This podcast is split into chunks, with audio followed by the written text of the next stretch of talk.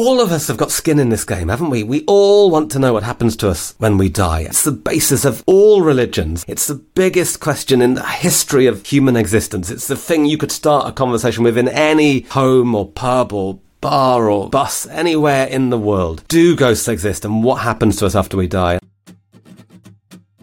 It's Halloween coming up, ghouls and ghosts.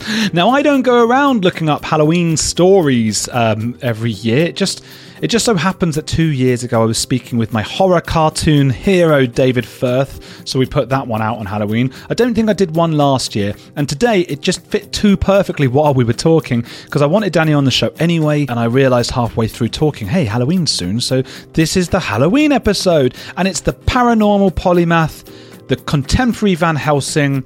It's Danny Robins. Now, Danny Robins is the go to guy for ghouls and ghosts. I've already done that alliteration, haven't I? So, goblins and gremlins, golems and goys, Gandalfs and Gryffindors. That took longer than you'd think to research the sort of alliterated G's there for, you know, relatively uh, Halloween related stuff. Anyway, Danny Robins is a comedy writer, performer, and journalist. His play, 222 is in the West End about a ghostly ghoul. Yes, that appears at 222 each morning. The ghost, ghostly ghoul, the ghost that comes in his play. He he's made it big in the BBC podcasting world as well, with the Battersea Poltergeist series making a huge splash, as did his series Uncanny and Haunted. He's a fantastic storyteller and he talks beautifully and brilliantly about belief and the, the paranormal. His latest podcast series is called The Witch Farm, so do check that out. And follow Danny on Twitter and all those things. Just look up Danny Robins. It's 1B in Robins. I'm on those things too, the social media things. Also follow the patreon.com slash Andrew Gold page to support the show. Now, today we talk about belief, a common theme on this show, of course. Why do people believe in ghosts? Does Danny believe in them? Why do we want to believe so badly? And how do our minds trick us? particularly around the Halloween season. Coming up are some really big and surprising names, which I know I've been saying for a while, but we are waiting for lawyers and things to confirm that everything is okay to put out and go ahead. So just sit comfortably and be patient for a moment. But now, you're on the edge of ghosts and paranormal belief at Halloween with Danny Robins.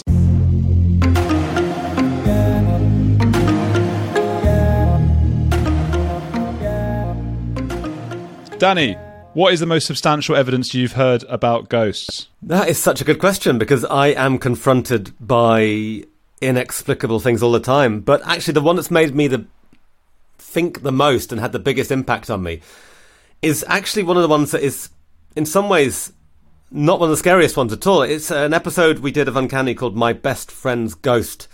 And it was this woman who felt like she'd seen the ghost of her best friend after her best friend had died. But then the, the one that really hit me was about six years after that. She went to see a medium and she was totally not somebody who was interested in seeing a medium. She'd been dragged along by friends to this town hall somewhere, medium performing, and she thought the medium was rubbish, wasn't into it at all, thought it was all fake.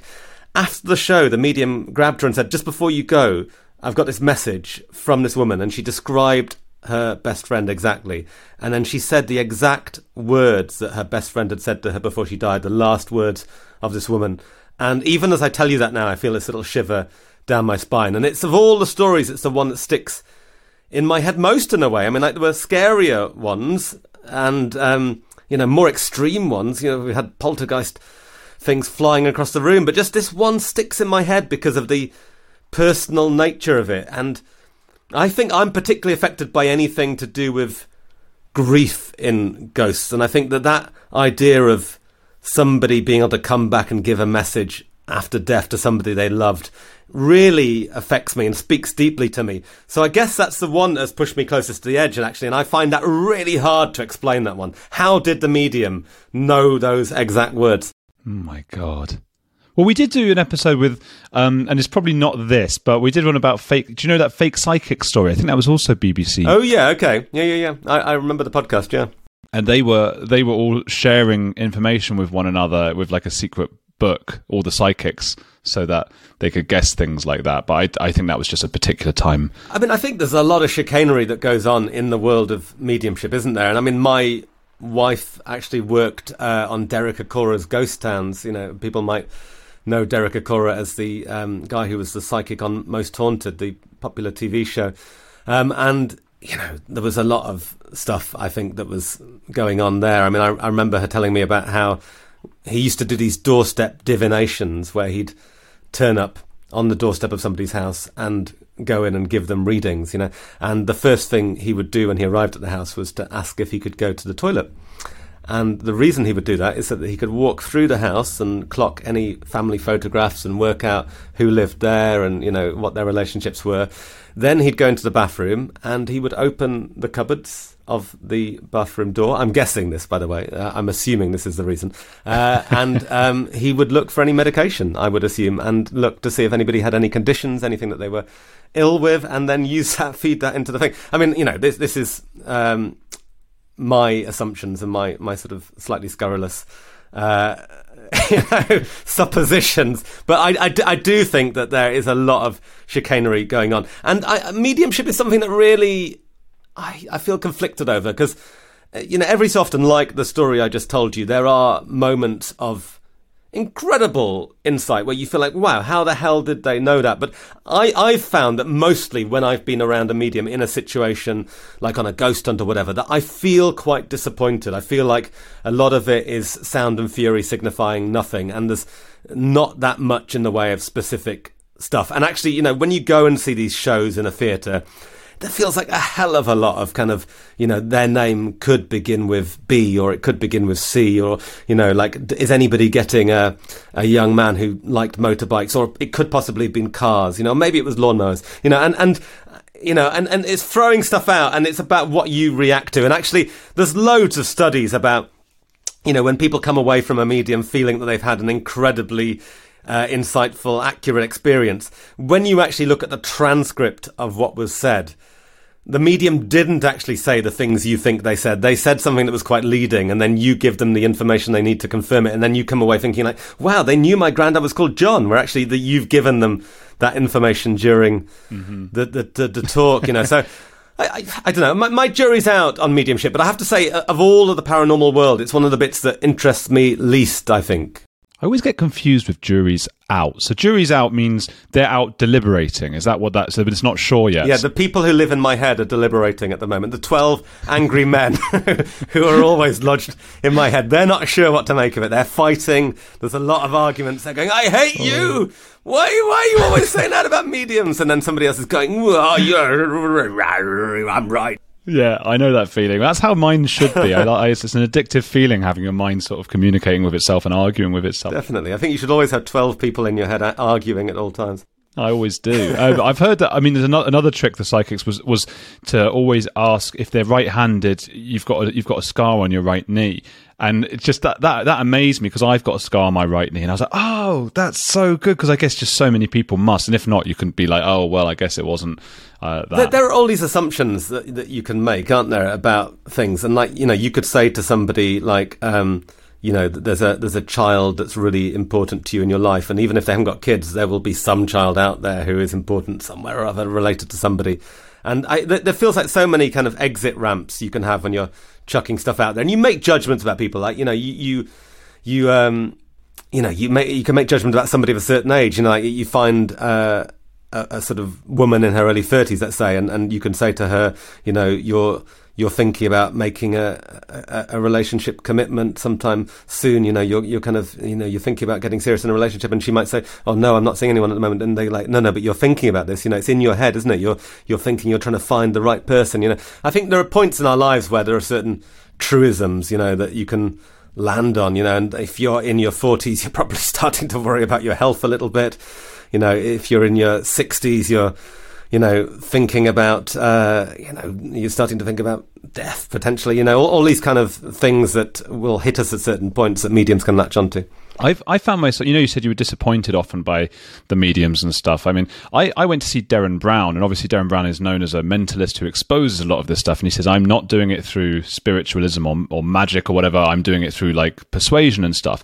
And even that is not really true when you get called up by Derren Brown. And I can't, because I got called up on stage to do certain things, and I can't give it away because it's not fair. But even that was like, no, you're not, he's not really using psychology, he's using stage tricks. Which is which is a disappointment in itself. Well, I mean, that art of cold reading, the the kind of the con man tricks that you can employ in this, and um, I, you know, I did a, a, show called The Bullshit Detective for um, uh, BBC Three, like uh, quite quite a few years ago now. It's where I met Ciarán O'Keeffe, our expert on our show. Actually, we did it together, you know, and um, and and for one of the things on that show, I had to um, pretend to be somebody who healed using crystals, and it was about looking at how the kind of the placebo effect works, you know, the kind of the the power of the mind, and I you know, had these people, these real punters coming in to me, seeing me as a crystal healer, and I would hold this crystal over them and they would talk. I mean, they, they were there going like, I'm feeling a sense of warmth. You know, I've got this hip injury. This hip injury is feeling less bad now. You've genuinely helped me here. And the thing I was holding in my hand was not a crystal. It was a Werther's original, a sweet.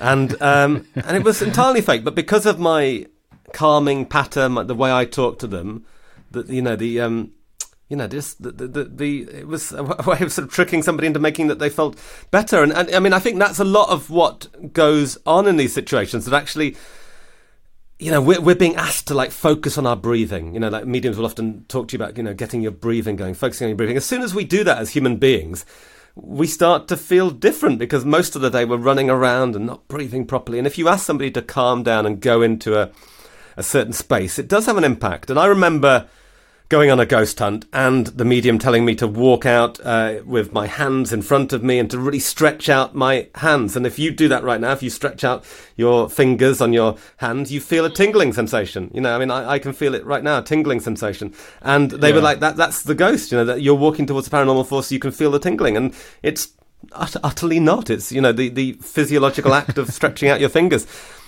I am in no way saying that all mediums are employing these fake tactics, and I think there are a lot of people out there who are not seeking to profit from what they're doing. You know, certainly people who are kind of part of the spiritualist movement, they're not out there to earn money. They're not doing it duplicitously. There are often people bringing great comfort to people. And I absolutely entertain the idea that they may genuinely be able to contact the dead. I think, you know, I, am not closed off to that at all. I think you know th- that's part of my journey of exploring the paranormal that you know it might be entirely possible for people to have conversations with the dead.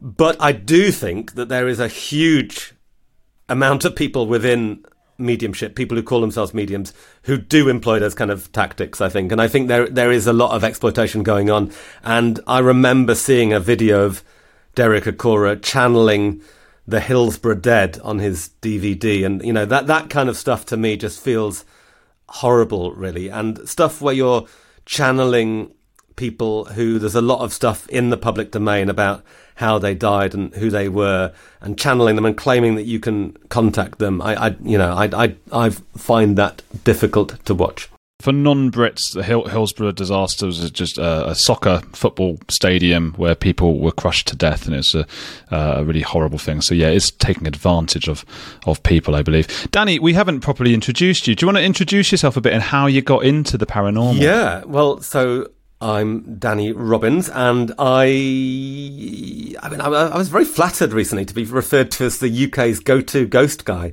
in uh, the London Evening Standard newspaper. That was nice. I mean, I, over the last few years, I've found myself talking about ghosts a lot, and it's something I've been obsessed by since I was a kid. I think it's always occupied this this place of interest for me, and and I, I, have spoken about this on my podcast, but I think a lot of it stems from being brought up in a devoutly atheist household. I was brought up without any belief. My mum had been a Catholic and then she stopped being a Catholic and she became very ardently against religion. And yet I would go to my grandparents and I would see, you know, these pictures of the Pope and, you know, Jesus holding his sacred heart on the wall, staring down.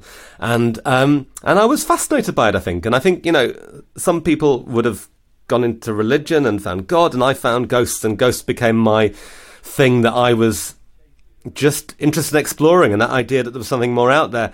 And then I guess all of the recent stuff for me kicks off from writing a play that is called 222 A Ghost Story, which is on in London's West End at the moment and is just about to open in Los Angeles. May have opened by the time this goes out, actually. It's opening on October 29th. Um, and, and it's a play about a couple where the woman in the relationship believes that there is a ghost in their new house, and the man refuses to believe in ghosts. He's an utter skeptic, arch rationalist, and won't believe. And it's about the impact it has on their relationship, and we count down to this moment where the ghost seems to appear every night, 222. And it's all about that tug between belief and skepticism. And when I was researching that, I just started asking around on social media about had anybody I know seen a ghost or had a ghost experience. And I started getting all of these fascinating stories coming in. So I did my first podcast, Haunted, about that, and and it kind of grew from there. And I made this show, The Battersea Poltergeist, which was um, about a, a, real life haunting in the 1950s that was just bizarre and terrifying. And we told it over eight episodes using a mix of drama and documentary, and that became really big. It was the number one drama podcast around the world, and then Blumhouse, the Hollywood horror producers, came in, and I'm developing it for TV with them now. And and I made another series after that, Uncanny, looking at real life paranormal experiences. So I guess I've sort of carved out this niche doing real life ghost stories. So the, the the kind of criteria of the stories I'm interested in are people who've had something that they think is paranormal happen to them, and then trying to make sense of it, trying to explain it. And normally, these people are people who have been resolutely skeptic beforehand, have this bizarre thing happen to them, and it is life changing and often terrifying. I'd love for something like that to happen to me because I am uh, like your family, I suppose, deeply atheistic and secular. But it, I love all the stories, right? And the stories are great. But the, I guess the thing is with ghosts, they they always tend to be um, sort of gothic. Unless you'll tell me I'm wrong about that, but it seems to be, which happens to be the time period when it was really popular to write a, about them, right? Uh, do you mean like Robert Smith Gothic, uh, like from The Cure, or yeah? uh, or, or how are we, are we talking like big, big haired ghosts coming back? emo. They're always emo ghosts. No, but you don't get like caveman ghosts much, do you? Or like ghosts from like, oh, maybe well, you do, but I, they tend to be gothic from Henry James' Turn of the Screw. It's an interesting one, actually. I mean, I, I think that's the, the traditional idea of ghosts. I, I think a lot of my ghosts don't fit that criteria at all. I mean, I, am often struck by how the, some of the most scary stories are the most mundane. You know, they take place in really real, recognizable settings, and I think. Um, I, I, yeah, I don't know. I mean, I think we've got this vision of like Victorian ghosts turning up to haunt us, and you know, sometimes that is what happens. People see a vision of a Victorian kid or something, but um, but no, I've, I've had quite a lot of modern stories come my way, and I'm really interested in how tech plays a part in hauntings now as well. I think that increasingly in our modern age, it makes a lot of sense that if you were coming back to communicate with people after death, you would try and harness the technology that was the most important thing to you in life. You know, like all of us now are governed by our phones you could make a strong case that it's the most important object in our lives. In fact, the most important thing in our lives, you know, more than important than our family members sometimes, I think. You know, we kind of choose to prioritize our phones over talking to, you know, our kids sometimes. And, um, you know, so it makes sense to come back and use that. So I, I'm really always gripped by stories that people send me where they feel like they're being haunted through, through tech, you know. Um, and it's something that we explore in my play. You know, like Alexa plays a role in our play in the play. So um, yeah, I don't know. I mean, it's interesting. I think we're reassessing. We're in a in a period where we are less accepting of people saying they've seen a ghost. I think you know, and I think one of the things that I explore in my shows is is trying to remove the stigma of that. You know, of somebody saying they've seen a ghost, and you know, people jump to conclusions. You know, are they mad? Are they making it up? Are they lying? And actually, what we try and do on the show is create this open-minded space where we listen respectfully and kindly, and we don't judge, and then we try and explore it. And for me, the proudest thing about the whole nature of these shows is that this online community has sprung up around it, uh, this hashtag of uncanny community. And you get people who are total skeptics and total believers, and they enjoy the stories in their own way because if you're a skeptic, it's a how done it. You know, is it environmental factors? Is it psychological factors? And if you're a believer, it's who done it. It's who was the ghost. And, you know, it's a detective story, whoever you are. Yeah, I'm hoping my listeners will feel the same way. I'm sure there'll be a great mix of believers and skeptics, but hopefully they'll enjoy the stories. And as you say, the figuring out of what's going on anyway. Hey, it's Andrew. If you're enjoying Heretics, there's another podcast I want to recommend to you, especially if climate change, global conflicts, and an upcoming election are making you feel like we're on the brink of disaster. What Could Go Right is hosted by Progress Network founder Zachary Karabell and executive director Emma Varvaloucas. On What Could Go Right, the hosts sit down with expert guests to discuss the world's most pressing issues without resorting to pessimism or despair that we hear so often. Instead, they look back at how far society has come and look forward at what it will take to achieve an even brighter future. Is progress on the way? They may not have all the answers, but on what could go right, they're asking the key questions. Tune in to hear interviews with upcoming guests like writer Coleman Hughes, CNN host Fareed Zakaria, and economist Alison Schrager. If you're looking for a weekly dose of optimistic ideas from smart people, join them every Wednesday on What Could Go Right, available wherever you get your podcasts. A few decades ago, private citizens used to be largely that private. What's changed? The internet. Think about everything you've browsed, searched for, watched, or tweeted. Now imagine all of that data being crawled through, collected, and aggregated by third parties into a permanent public record. Your record. Having your private life exposed for others to see was once something only celebrities worried about, but in an era where everyone is online, everyone is a public figure. To keep my data private when I go online, I turn to ExpressVPN. Did you know there are hundreds of data brokers out there whose sole business is to buy and sell your data? The worst part is they don't have to tell you who they're selling it to or get your consent. One of these data points is your IP address. Data harvesters use your IP to uniquely identify you and your location. But with ExpressVPN, my connection gets rerouted through an encrypted server and my IP address is masked. Every time I turn ExpressVPN on, I'm given a random IP address shared by other ExpressVPN customers. That makes it more difficult for third parties to identify me and harvest my data. And the best part is how easy ExpressVPN is to use. No matter what device you're on phone, laptop, or smart TV all you have to do is tap one button to get protected. So if, like me, you believe that your data is your business, secure yourself with the number one rated VPN on the market. Visit expressvpn.com slash heretics and get three extra months for free. That's E-X-P-R-E-S-S-V-P-N dot com slash heretics. Go to expressvpn.com slash heretics to learn more. But on your point about would you want to see a ghost, though, you said you want it to happen to you. Yes. I mean, I mean, do, do you? Is that that's the question? Because I have felt I've spent my entire life wanting to see a ghost, but actually, I think be careful what you wish for. okay, well, I don't. I don't want to see a ghost that then like does one of those horror film things and like eats me or something. And I'm really bad with that stuff. I watched. Um, I can't really watch scary films, and I, I watched uh, that series, a ha- haunt, uh, Hill House, yeah, yeah, Haunting yeah, of Hill yeah. House, the bent neck lady. Did you watch that? Oh my god, the bent neck lady. Oh yeah, yeah, that is that's proper scary. Oh my god! I, Yeah, yeah. I can't. It's it's still in my head from like two years ago, and it, it haunts my dreams. And I get sleep paralysis anyway.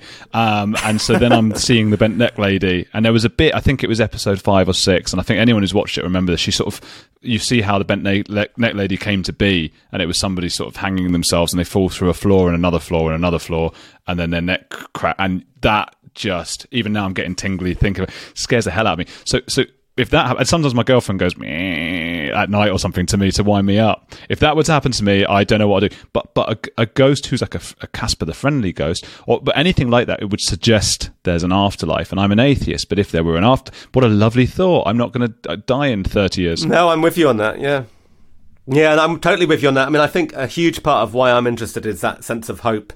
The the I think the the paradox at the heart of a ghost story of it being frightening and simultaneously full of hope. Yeah, I, I, I go along with you there. But I do know somebody who wanted to see a ghost his entire life, and then when he felt he did see a ghost, was carried out of the room insensible, terrified, and you know it was horrible for him. You know, and um, I, I don't know. I, it, it's a life changing moment, and are you kind of prepared for that life changing moment? Are you prepared to step from one concept of reality into another? It's the same thing as people who have these kind of religious conversions. You know, when you have a road to Damascus conversion and you suddenly feel like God has spoken to you.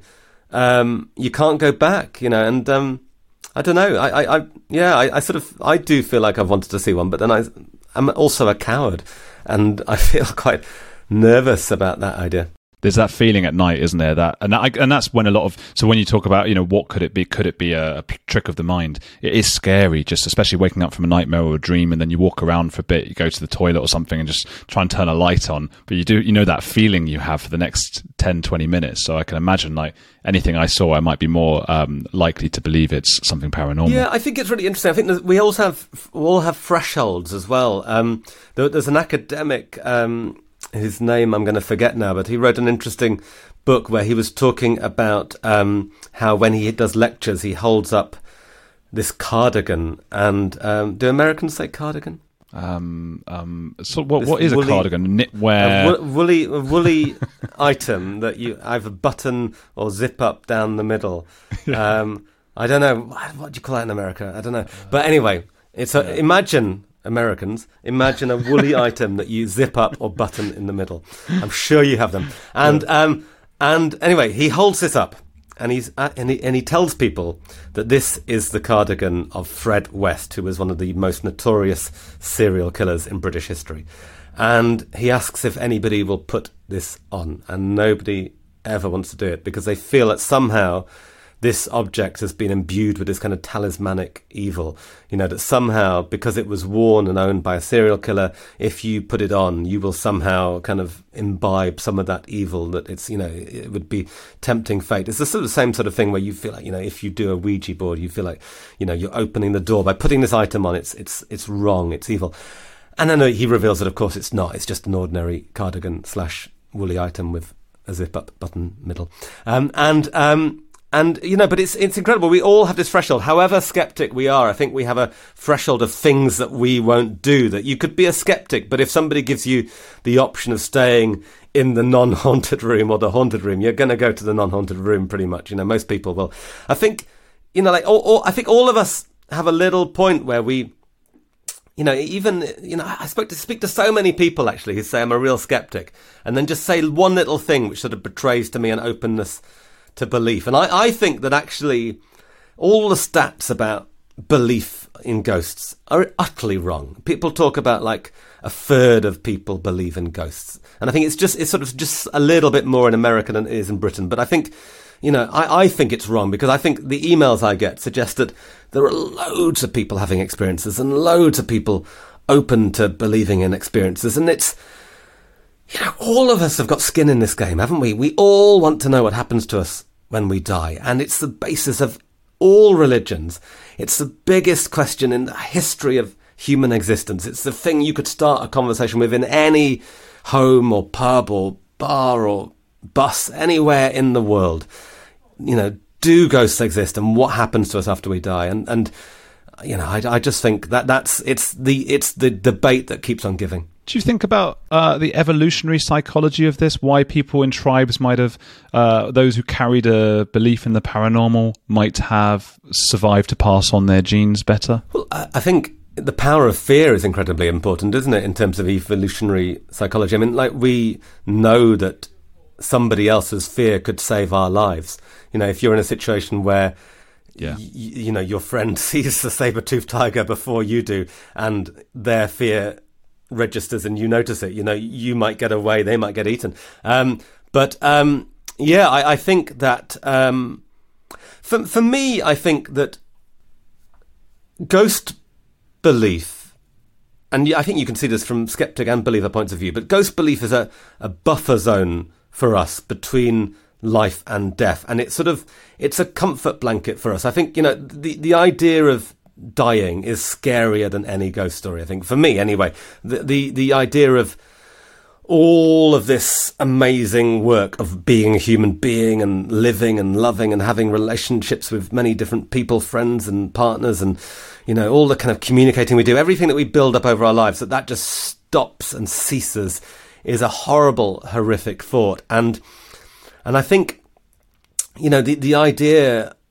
of that is truly bleak, really. And if we were sort of progressing towards death with that in mind, it's just horrible and life feels pointless. So I think ghost belief does make this kind of buffer zone and ease that blow. And I think, um, you know, so so if you believe in ghosts, then that that's a real comfort. And I think if you don't believe in ghosts, then you know that that still, you know, if you if you believe ghosts are a complete fabrication and, and an imagination created by humanity, then that is why we're doing it. I think, and I think there's a reason why ghosts haven't gone the way of elves and pixies and unicorns and many other things that people believed in the past but no longer do. I think you know I think we need them. You know I think you know they are fundamentally a vital thing to humanity, and for me the the massive excitement of this is that it could be real. I I love that idea. Um, I, I, you know, it's the thing that makes me get up in the morning. The thing that compels me to make these programs. The idea that we could prove that it is all real and that, that the dead are out there somewhere. I think, you know, God, I mean, that, that just feels magical to me. Yeah, I guess the difference with elves and fairies is that ghosts are us. And so that's a, a you know, we want, we want to continue the journey. Yeah, and it's really interesting. People talk about um, how ghost belief shifts age on age as we sort of see ourselves reflected back in the kind of ghosts we get. Roger Clarke um, a really interesting writer wrote a book about ghosts called A Natural History of Ghosts, worth reading if anyone's interested. And he, he talks about, um, you know, how in the 18th century, ghosts were mainly obsessed with essentially where the money was, you know, like, you know, wills and codicils on wills and, and, you know, where the inheritance had been left behind. And, um, and, you know, and then in the wake of the First World War, there's this kind of, um, you know, huge outpouring of grief, and it becomes very much about contacting your loved ones. I mean, I think prior to that, in Victorian times, maybe it's a kind of, you know, ghosts tap into the kind of exploratory, investigative nature of the Victorian age. You know, it's like a party trick. They want to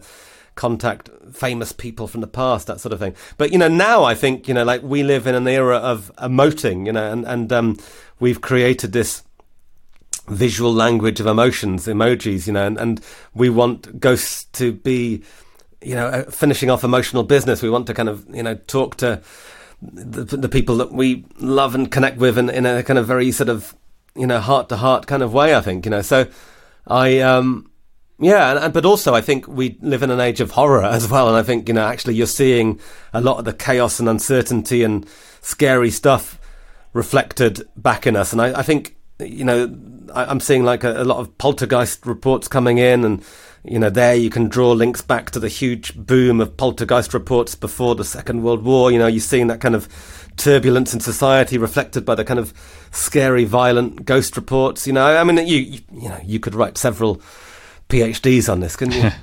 Yeah, I had a psychologist tell me uh, on the podcast that uh, you know we, we watch horror films and things like that as practice because our brain uh, gives us dopamine, and so we enjoy them because we're actually looking to see like, okay, if something like this happens to me, you know, how can I uh, maneuver and how can I get around it? But I want I want to get onto your podcast, your most recent one, which I'll let you pronounce. But in, in, right at the beginning, you say it took you to a place you never thought possible of believing in ghosts. So what's the story? What's going on, and how do you pronounce it? The, the, the place where it happened. Yeah, well, yeah, yeah, yeah. It happens at a house called Heol Fanog. Um, the show's called The Witch Farm, and um, and it, yeah, it, this is in the remote wilds of the Welsh mountains. You know, the, the kind of remote.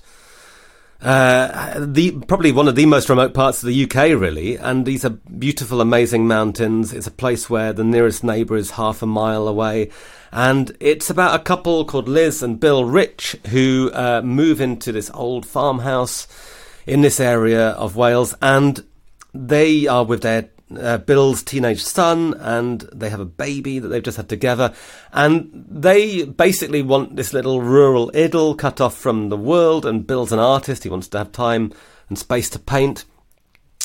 And then, really, really scary stuff starts happening, and it's an incredible array of phenomena. There's poltergeist activity, there are apparitions, many, many apparitions seen by multiple people. Uh, there is alleged possession, there is physical injury seemingly inflicted on people. And it's just, it's really scary and really strange. And I, would made this other series, the Battersea Poltergeist, um, which I talked about, which was about a case that lasted 12 years and felt genuinely bizarre. And and I, and I say this in the podcast about how that took me to the very brink of believing that ghosts exist, and I wanted something to push me over the edge.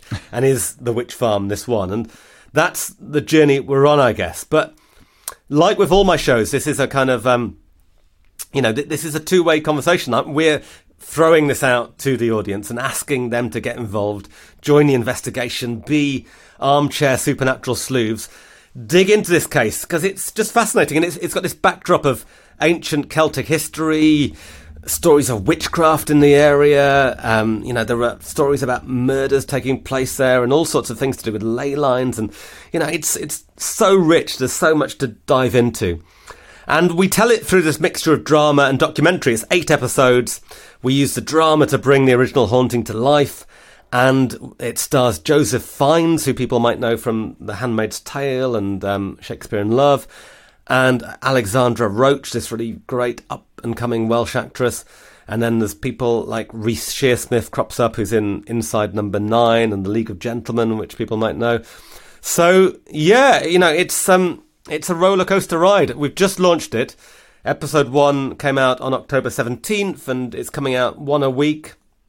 And, um, yeah, I mean, you know, it's, for me, I, you know, we talked about Battersea Poltergeist being Britain's strangest ever haunting. I think this could be Britain's most terrifying haunting, really. Ooh. I think that, um, it, it, takes you to a very scary place. And the reason it takes you to that scary, scary place is, is because it's very real. You're talking about a very recognizable couple. They're just like us, and then these things happen to them, and you think if it happens to them, it could happen to me, you know. And we talked to the woman at the heart of it, Liz Rich, one, uh, one half of the couple. She's peppered throughout the show talking about it, and you know, I challenge you to listen to her and not feel that her fear is entirely genuine. And and you know what what happened? That is the question we're asking. I, I love what you were saying before about um, ghosts sort of reflect the time period. That that first, I've only listened to the first episode because that's the only one that's out so far. But uh, it's it's funny that I mean, particularly in the UK at the moment, it's very topical. Is the electric bills, um, and I'm 20 minutes down the road from Bre- Brecon Beacons. I'm in I'm in Bristol. I guess it's half an hour maybe. Uh, so I was really feeling it and thinking about it. We've had people out to come and check our electricity because it's just mad. Uh, it's just gone berserk, and that's just such a big thing at the moment. And the ghost uh, sort of affects the electricity bills there. Yeah, it's really interesting. I mean, it makes it feel very zeitgeisty. I don't think I'd kind of quite quite realised when we started on this case just how timely that would be. But yeah, I mean, the, the couple have this electricity bill that lands, which is equivalent to eight thousand pounds a year, and that is basically to give it context. I mean, you know, like we're living through this unprecedented age in the UK at the moment of electricity bills going completely out of control and people being handed bills unlike anything that they've seen before. But it probably is still you know, probably four times even the sort of scary bills that are coming in now. You know, c- certainly at least double double the kind of worst case scenarios, I would say. And um, and so it seems unfathomable. And we did an experiment in the first episode, which you'll have heard about, about proving just how impossible this was using my wife and my washing machine. You didn't put her in it. Yeah, I don't know. It sounded like it the way you said it. She was outside with you. she was. She was safe. Don't worry. Um, but we ran it and, and just sort of to see how many hours you'd have to run your washing machine for to um, to rack up this kind of bill, and it is just insane and off the scale. Did the BBC cover? Did the BBC cover? Did they cover my electricity bill? no, I'll have to invoice them. But um, uh, yes, it, it's that makes it feel very real as well. And again, it's like it's about how scary the mundane can be. You know, it, it's it's funny. One of the stories I remember most that anybody sent me was about a guy who took off his jeans in his bedroom, getting ready for bed, put them down on the side, and then they just disappeared, and he never saw his jeans again. And it's one of those ones where you kind of go like, it's so easy to dismiss. You go, well, it's just a pair of jeans. I mean, you know, but then you go like, how? How did that happen? Like, you know, how did a pair of jeans that you put down next to you disappear in an empty room with just you there and you never saw them again? So I, I am quite hooked on those kind of mundane moments because they're they're in a way for me they're the easiest ones to get on board with because if you if you tell me that you've just seen a, a headless horseman you know ride through your house on a horse I, I, find it harder to make that imaginative leap. You know, it feels fantastical. It feels like the sort of stuff of storybooks. But if you tell me that a pair of jeans disappeared. I'm like, well, God, that that feels so unsettling. You know, that, that, that makes you start to doubt the reality of your existence. Christopher Walken was in Bristol recently filming that Stephen Merchant series, and he was the headless horseman. So that seems quite real to me now. But the jeans thing, I wonder if his wife, um, I wonder if his wife just hated those jeans and threw them away. Lived alone. Yeah. Nah. He was alone in the house. Alone in the house. Wonder what happened then. No, no, no. Yeah. So this family in in Wales, um, they get ex- it's a, it's a true story, isn't it? Oh, very much so. Yeah, yeah, yeah, yeah. Right, and it, they get it's the most exercised house ever. Yeah, yeah, yeah. They took regular exercise. Um, it, it's um, the house that had the most exorcisms in British history, and um, it is this parade of exorcists. They have uh, mediums and priests and Baptist ministers and dowsers and all these different people who come into the house to try and sort out their problems. And and um, I mean, spoiler alert: it doesn't doesn't really solve the problems. It's you know fascinating and terrifying, but the problems keep on coming and keep on coming, and it gets worse and worse and worse and scarier as the series goes on. And um, yeah, you know, it's it's such a rich case to dive into, and there's so much for the skeptics to dive into about loneliness and remoteness and coldness, and you know, was there factors like uh, you know, sort of uh, carbon monoxide poisoning from their heater, and you know, like there's just loads of stuff you can look at this, and yet the phenomena that happens is experienced by so many different people, and it feels so compelling and convincing that it's you know i mean the reason that we have so much to talk about with these cases and the reason that we're still talking about a case like the enfield haunting or you know the battersea haunting that i looked at is that there's enough in them to deflect easy answers. You know they are robust enough to be skeptic proof. I think there is always something there that you feel is hard to find an answer for and, and that, that feels that it throws up that possibility that, that you know that there there is there is a darkness you know that there is this place outside of the the well lit uh, parameters of our our explainable existence you know and, and that is what I'm always in search of those dark spots you know I, I like to wander into the darkness and I guess you know that that kind of that grey area where where we're prepared to accept uncertainty. You know, like it, it, uh, life in general, you know, and certainly life as lived out on social media at the moment is about taking very black and white positions. You know, you, you're you're you're against things or you're for things, and you you love it or you hate it, and you you dig your trench and you shout at the other side and. And actually, it's I think it's really refreshing to, to say I don't know, I'm not sure what the answer is, and to be open minded. And I think people have responded incredibly well to that, and the kind of the safe space we've created through the social media discourse around the shows that you can agree to disagree, and you can say maybe I might change my mind. I mean, that's such an underrated quality to be able to change your mind, and it's something that feels so hard to do generally in life at the moment, but you know, I, I've watched people go on that journey. I've watched some of the fans of the show shift their positions and actually say, well, hmm, maybe there is something here. I love that, and I, I that's what this podcast tries to deal with a lot of the time: the grey zone, the not knowing, the between two extreme ideologies kinds of things. Did you know, Danny, that I've performed an exorcism? My God, there you go. I, I didn't. I didn't. Um, tell me about that. I was in Argentina doing a documentary for the BBC about an abusive exorcist who I believed was taking advantage of uh, the women that he exorcised. But as a part, as part of the thing, I would do the exorcisms with him. So I rung the bells over people's heads, and they would come in. It was usually young women, and they came in and they said they had things like schizophrenia or intrusive thoughts and things like that. Um, and then afterwards, they were immediately cured, just completely better, um, which I put down to placebo. But uh, it was still really interesting. Yeah, that is fascinating, isn't it? And I think it's impossible to underestimate the chicanery that could go on there. I think, you know, you could even imagine that these were people brought in as essentially actors to kind of pretend to be possessed and pretend to be okay. They weren't. They weren't though. I went back a year later and visited them all in their their homes, family homes, and they were quite uh, scathing then of The Exorcist because the thing is, like, it gives you a placebo buzz for like six to twelve months. But then uh, you end up, you know, and so they end up going, "Oh no, I'm bad again," because it's an underlying mental health issue, um, and then they um, they want to go back or something, you know, and then the exorcist gets fed up with them and says like, "No, I've helped you. If you're not doing your part, if you're if you're not better now," and it's like, well, that doesn't make sense. Either you vanquished the demons or you didn't. That's really interesting.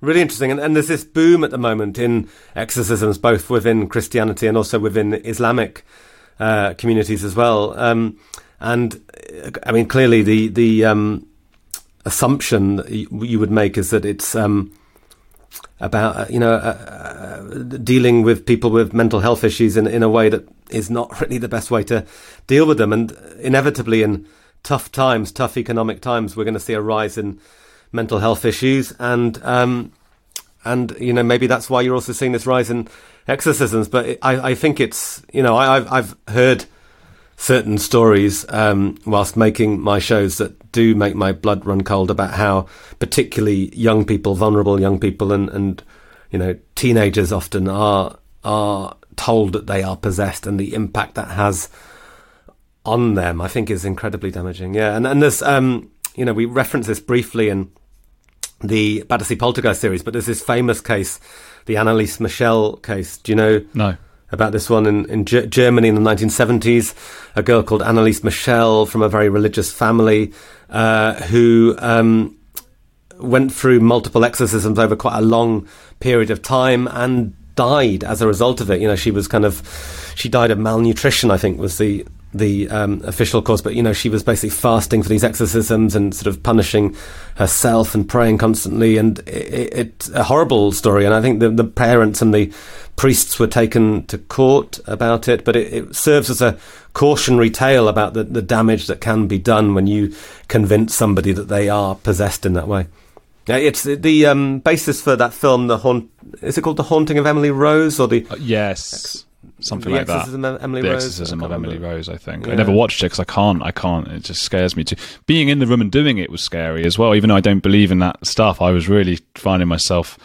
Uh, stressed. I think just seeing someone have a psychological breakdown in front of me, and I thought this person should be with a psychiatrist right now, not me. Yeah, I mean, I, I find um, I've become a parent uh, in the last few years. You know, I've got two kids, and um, I find horror about the relationship between parents and kids really affecting now. Like I watched, um, Mike, I mean, we were talking about Mike Flanagan who did The Haunting of Hill House earlier, but you know, I watched a film he did uh, recently. Um, oh God, what's it called? The one about the mirror. Uh, I'm going to have to look this up. One second. Um, uh, is Oculus. called uh, Oculus. Oculus. That's it. Yeah, yeah. I was watching the Mike Flanagan film Oculus um, the other day, and um, and it's about parents getting possessed. And i just found it sort of made me feel depressed and unsettled for the rest of that day. There's something about parents getting possessed or children getting possessed that it's just really sad. I mean i guess or really anybody like if you see somebody you love changing and shifting i mean it's why the exorcist is so affecting you know seeing that shift that personality shift is horrible. And it's what people who live with people with schizophrenia go through. Like my my um, wife's uncle has schizophrenia, and and you know his family watched him go from being this incredibly vibrant, lively teenager to being somebody who's lived in a kind of personal hell for the rest of his life, and it's incredibly sad, you know. And I think you know that that that the the exorcism is incredibly emotionally potent because you know it's parents trying to save their kids often. Parents watching their kid go through some distressing and upsetting period in their life and and feeling that you know if we throw this at it we can help them we can get them back we can save them. And you know clearly mostly in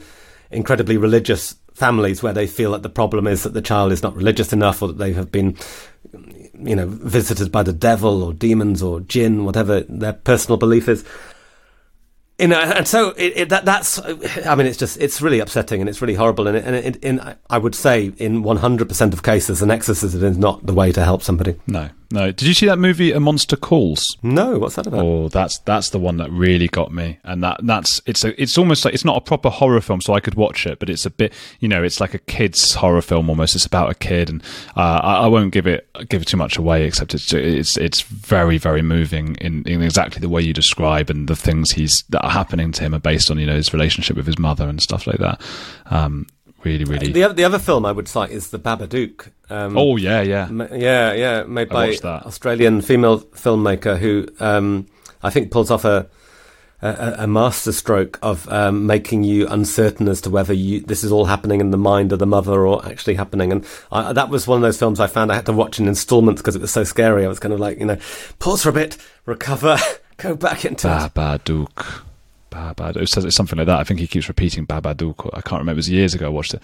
That was phenomenal, that film. But again, I mean, this brings us to the thing that, you know, for me, the, the real is always going to be scarier. And I switch off. I, I lose interest when I watch horror movies that are driven by CGI visions of scary stuff. I, I just can't really go on that journey. I get very scared by the real, and I and I guess you know I I, I you know we all sort of tr- chase adrenaline, don't we? And I guess the reason I'm making my shows is because I get these little adrenaline hits from listening to these stories, and it's kind of what I would want to listen to myself, and I just you know I just find there's nothing scarier than real people telling you they've seen scary stuff in a way that feels really real.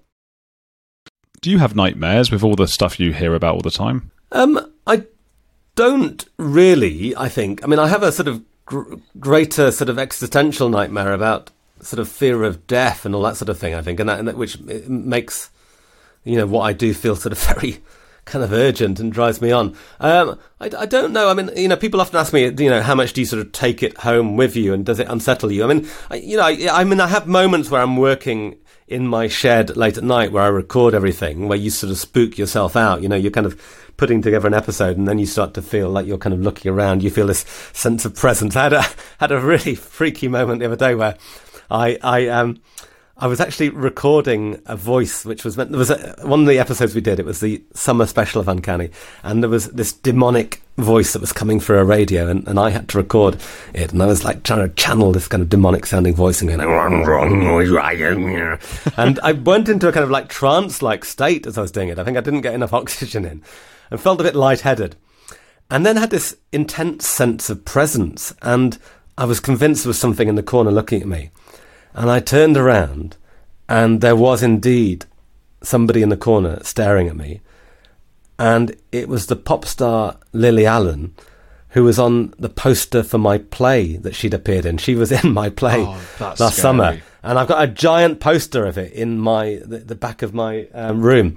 Um, and and I, it was there, but I really felt, oh my god, I jumped, and, and I totally saw how you can very quickly get yourself into quite a scary state of mind. You know, you can create all the kind of trappings of the haunting yourself. You know, if you if if um if you get yourself into a certain state of mind. So um yeah, I don't know. I mean. There are there are a lot of cases that I, I do lie awake thinking about, and, and I think like, geez, how the hell does it work and how, how the hell can you explain it? Um, I don't know. I mean, I, yeah, I, I, I, I, don't find that it's kind of poisoned my dreams. And I feel like I, I contain the scares during the day, I think. I mean, my wife is totally scaredy cat. I mean, like, she just can't listen to any of the podcasts because she gets so affected by it. And it would throw her off for a whole week listening to one of my shows. I get, like, I get sleep paralysis, right? And then I'll, I'll wake up scared out of my mind, you know, because it like you stay in that state for a long time. So it's like I have a minute where I can't move, where I'm, I'm asleep, and it scares the bejesus out of me. And I'll wake up, uh, go about my day, whatever, and like days later, I'll realize I'm still in the same dream that I never woke up, uh, and, and I still can't move. And that is the scare. It's only actually been ten minutes, you know, but that, and then I get up, and then that, that Lily Allen thing you just said, there's nothing particularly scary about Lily Allen, of course, but just someone's face in a poster or like an armchair with a coat on it or something is absolutely just, just hearing you say that just gave me the, the creeps more than a ghost story for some reason. Yeah, I mean, I've had sleep paralysis myself in the past, and I kind of live in fear of it happening again because it is one of the most horrible and terrifying things you can experience as a human being. Yeah. And, um, I mean, if people have never had it, I mean, I, I find actually sometimes when I'm talking to people about it. They haven't even heard of it. You know, if you haven't experienced it, I guess there's no reason to. But it's that sensation of, you know, being unable to move your body and being kind of imprisoned in your own body when you wake up. And the reason, apparently, behind this is um, that your body kind of goes into lockdown when you sleep to stop you acting out your dreams. It's a self preservation thing that, you know, sleepwalking is when that goes wrong. And, um, you know, it'd be very dangerous for you to get up and start walking around and go off. And so your body shuts down, locks you down. But then you can enter this state where your your your brain gets confused and you've woken up and you are awake, but you can't move your body. You're still in that state, and you also get this sense of dreamlike stuff creeping in. So people often have auditory hallucinations. You hear your name being called or loud bangs. Uh, there's a thing called exploding head syndrome where you feel like your head has just exploded. People often have this sense of somebody sitting on their chest. You know, that's quite common. Yes. There's, there's um, you know, it's often, for, I don't know why, but often like an old man or an old woman. And there was this thing in medieval times, I think, talking about like hag riding, where you'd see like an old witch sitting on your your chest, and people often felt this was a visitation from the devil, and it's linked to lots of reports of people being accused of being a witch. You know, like so and so sent this witch to sit on my chest, or she came and sat on my chest in the night. So it is the stuff of nightmares, and you can absolutely see how. I mean, you know, on one level, it is a haunting experience. You know, it, you are seeing a ghost. It's not a dead person; it's a thing from your mind. But you know, it's very real, and and so sometimes when you hear people describe haunting experiences they've had, you feel like you can explain it in those terms. And it doesn't make it any less frightening, but it but it does mean that it's explainable in a scientific way. But but then obviously you have the stories where that's not so easily explained, where people are witnessing these kind of things in the daytime, or you know moments where we can verify that they are not asleep. Like in the witch farm, I presume, as it goes Oh on. Oh my god! Yeah, yeah, it is. It is scary. Trust me. Is it scary as a listening experience? Because the first episode wasn't too scary. Oh really? Oh gosh, that's not what everyone else is saying. um, you you must be made of stronger stuff. Um, the feedback I'm getting is that people are being properly troubled by this. Okay, I, I did listen at like double speed, and I was like in very much a working mode. So I'm like I'm working, working, making notes, notes and questions. But but I thought also like that there's a balance of like there's humour in there. I laughed quite a few times. Yeah, I mean, you know, I think that's important. I mean, you know, my background is in comedy, and I, I, you know, my play is very much about that mixture between comedy and horror. And you know, our tendency when we're scared is to want to then be able to laugh it off, but also laughing lulls us into a full sense of security, and then you can reach out and you can really scare people. Then, um, I, I don't know. I mean, the feedback we're getting is that people are very scared by it, and that it's more scary than Battersea Poltergeist. And um, uh, so, I mean, that, that's the idea. I think you know the power of a podcast is that you can get into people's heads, and um, you know, you you can scare them in a different way to TV. I mean, I think you know, TV. You've got a greater array of scares at your disposal, a greater palette of scares, but I mean, there's something total about the way you listen to a podcast. You know, you, you can scroll and watch a TV program, but you can't do that when you're listening to podcasts. You need to totally listen and invest, I think. And, and you also get people at these little intimate moments, like where they're jogging or where they're sitting by themselves on the train commuting, commuting to work or they're doing the washing up at the sink. And it's, it's a very intimate relationship, I think, that a, a podcaster has with their audience. And, um, yeah, I, I- mean, you know, I, well, I don't know. We, we try and build soundscapes that, that really work on people and really, really scare them. And, um, you know, we, we all react differently to different things, don't we? I mean, I, I don't get scared in the way my wife does at all. I can watch a horror movie and not be traumatized by it and not be shaking by it. Um, so, I mean, I guess, you know, maybe you and I are made of quite strong stuff in terms of horror and other people get properly affected by it. I went round to see a mate the other day and he was telling me about how he'd not been sleeping because he'd been listening to my shows. And, um, you know, you, you feel quite responsible then. Yeah, I, th- I, I, yeah. Well, like I say, you know, when you're in work mode, it's different. Do you know what I mean? Like, it's same when I'm going out on documentaries and stuff. If there's a camera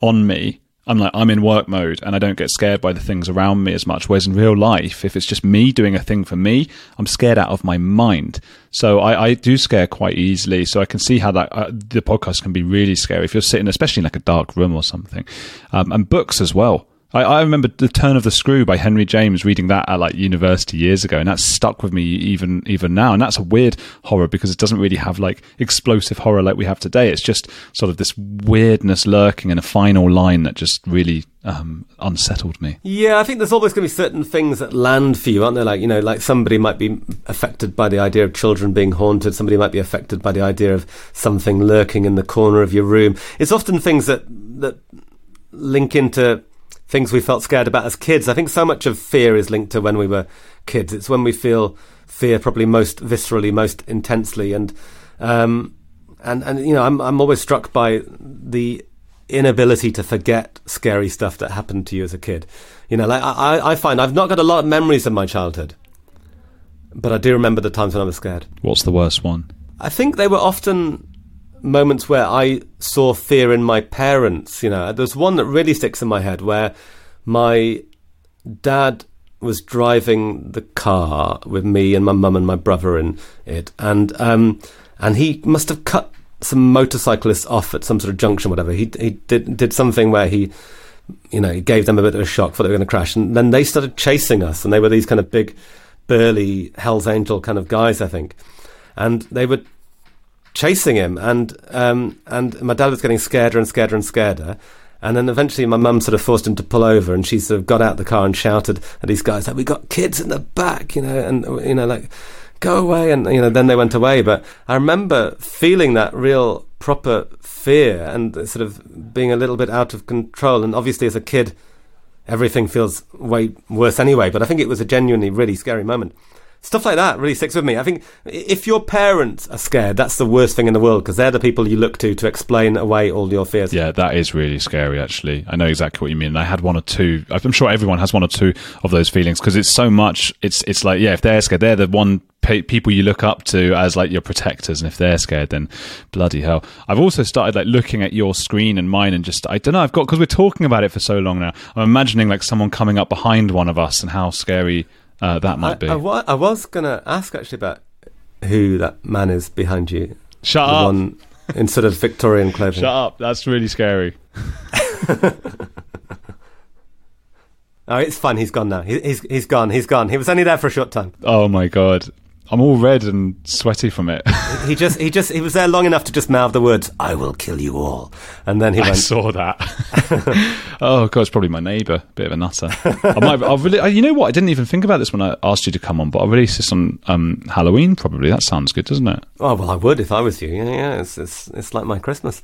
Um, we're, we're going to be doing a, a Halloween listen along for the Witch Farm. We we do these listen alongs where everybody goes on Twitter and presses play at exactly 9 p.m. and then all around the world people are listening simultaneously and commenting on Twitter and then we do a Twitter Spaces discussion afterwards and it's it's been really fun. We've done them on all my podcasts now and it's um it's this brilliant moment that I would recommend to any podcaster in the world or anybody making anything in the world.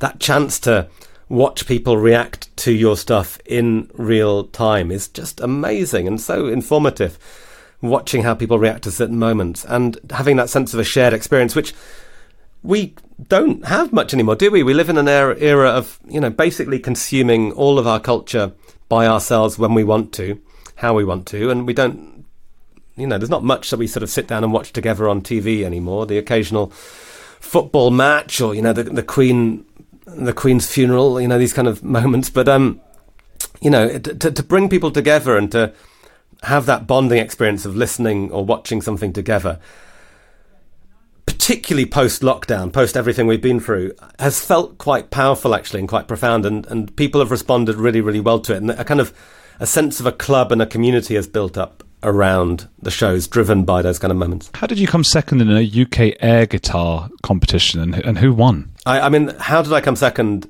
I don't know. We clearly should have won it. Um, it we were robbed. Um, Uh, I, I yeah, I entered. I, I, used to have a. I had a friend who was always convincing me to enter air guitar championships. We did a couple, I think. We had an air guitar band called Satan's Underpants, and we dressed up in a very kind of, you know, kind of eighties rock kind of way. Uh, you know, leopard print uh, trousers and you know lots of tight leather. Uh, crazy big wigs, um, and um, yeah, and we we did air guitar to fight for your right to party by the Beastie Boys. Um, yeah, we were robbed. We should have won it, but uh, it was fun. It was fun, and um, it's uh, it remains one of the proudest moments of my life. Actually, I mean, I, have got this kind of uh, frustrated musician within me. I'm really unmusical. I'm so so embarrassingly embarrassingly unmusical. But um, that was a way to kind of live out my rock star dreams.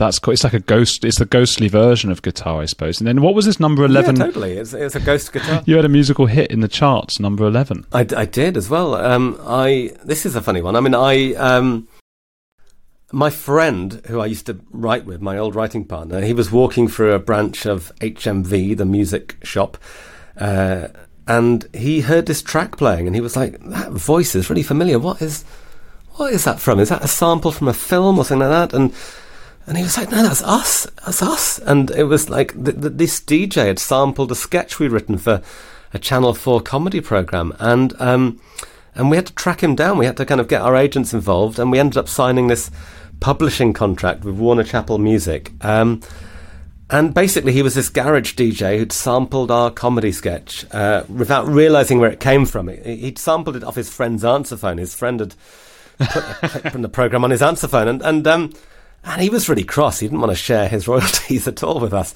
Um, and he was on Top of the Pops, the big you know music program show on BBC, and um, and we asked, like, could we come on with him? And he was like, no way. It was all a bit contentious. But um, yeah, I mean, it's the high point of my, um, you know, it's the uh, the only moment I ever broke the charts.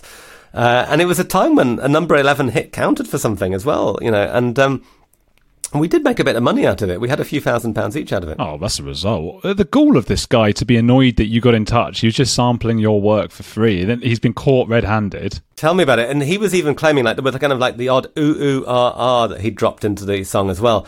And he was trying to claim that every ooh ooh and ah ah was a word, so that actually our words, our sample, which was the only words in the song, that he was trying to claim that was only a percentage of it because all the oohs and ahs should count. Um, yeah, you know, it was an interesting experience. What's the song? It was called um, "I Don't Smoke." It's by DJ Deekline, D E E K L I N E, um, and um, and it was a really big garage anthem at the time. It cropped up on all these garage compilations, and you know, every so often I still see people talking about it. It was a, a track that people who were into garage really remember fondly. Um, and yeah, I mean, it just had this sample of our, our sketch in it, really, and um, it's um, yeah, it's it's funny, you know, you never know where your stuff is going to land up.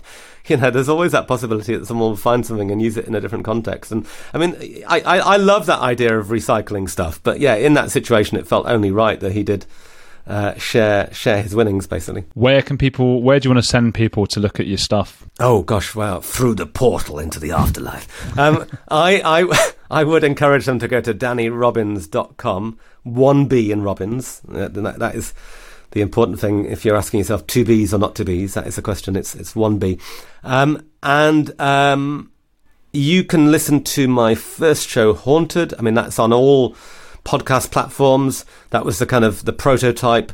Uh, then Battersea Poltergeist and uh, Uncanny and The Witch Farm are all on BBC Sounds, but also on every everything else, Spotify and Apple and all those sort of things. Um, you know, The Witch Farm is coming out week by week at the moment, so join the investigation. And the the thing I always say is as well that I'm hungry for stories. So if you've got a ghost story, if you've got an experience you want to talk to me about, uh, send it to me, you know, and um, you can email me at danny at dannyrobins.com. Um, but also, my play is on uh, 222, a ghost story. It's on in London's West End at the moment and sort of indefinitely. And um, and in LA, if you're listening in, in the States, come and see us in LA. We open end of October, run to early December. And um, and also my other show, The Gunpowder Plot Immersive, which tells the story of Guy Fawkes and the Gunpowder Plot, is on at the Tower of London right now, and is this really exciting, immersive show which isn't about ghosts, but sort of feels like it kind of has some of the same horror sensibilities. So, um, so yeah, I mean, you know, if you if you're coming to London, you want to experience some live stuff, then do those shows or just kind of get on the podcasts if you can. It's very exciting times. Danny Robins, thank you for being on the edge. I think that's your is that your assistant behind you with his head in his hands? the headless one. Yeah, yeah. yeah. I, I, employ a headless assistant. I, I find it works.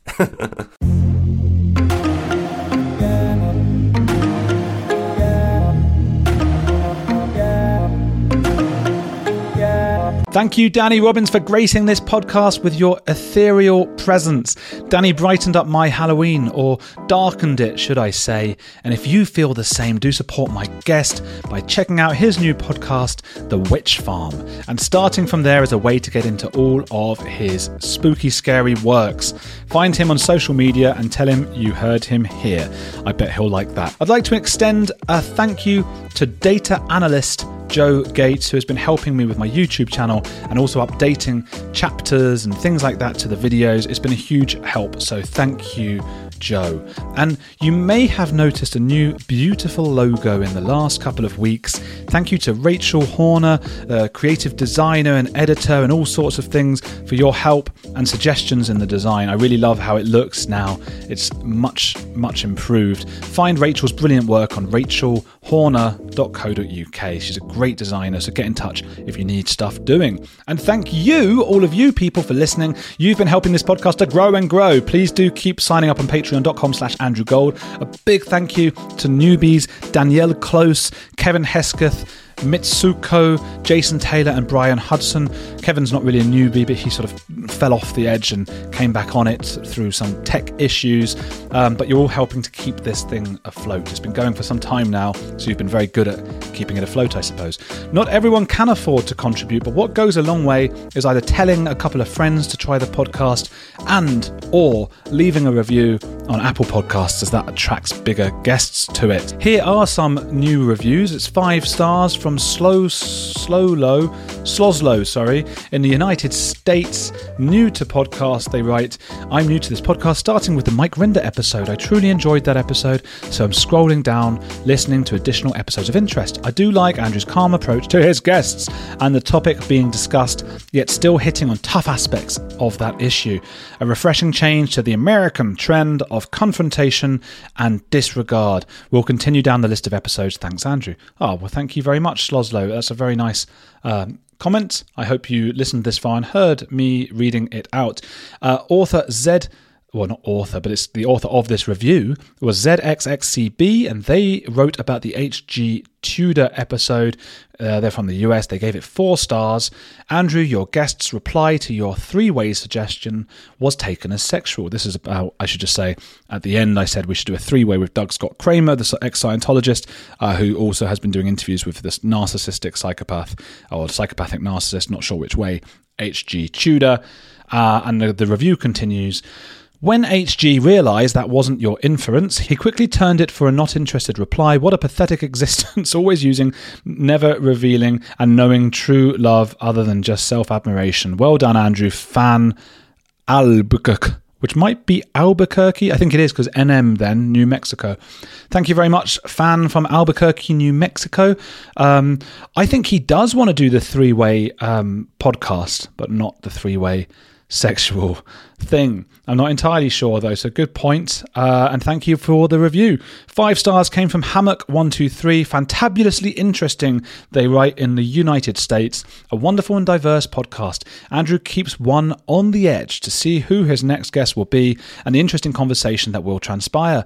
Thank you for providing something more than a typical show. Keep up the great work finding compelling guests. Oh, thank you, Hammock.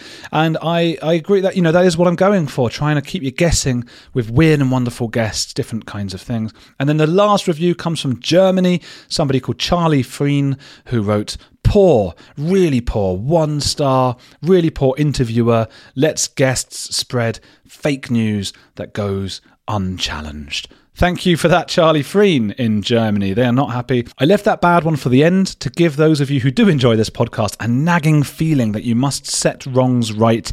If you listened this far, I thank you dearly and hope to see you next time when my guest will be Isaac Arthur, extrapolating on all sorts of weird sci fi possibilities for the future of the world.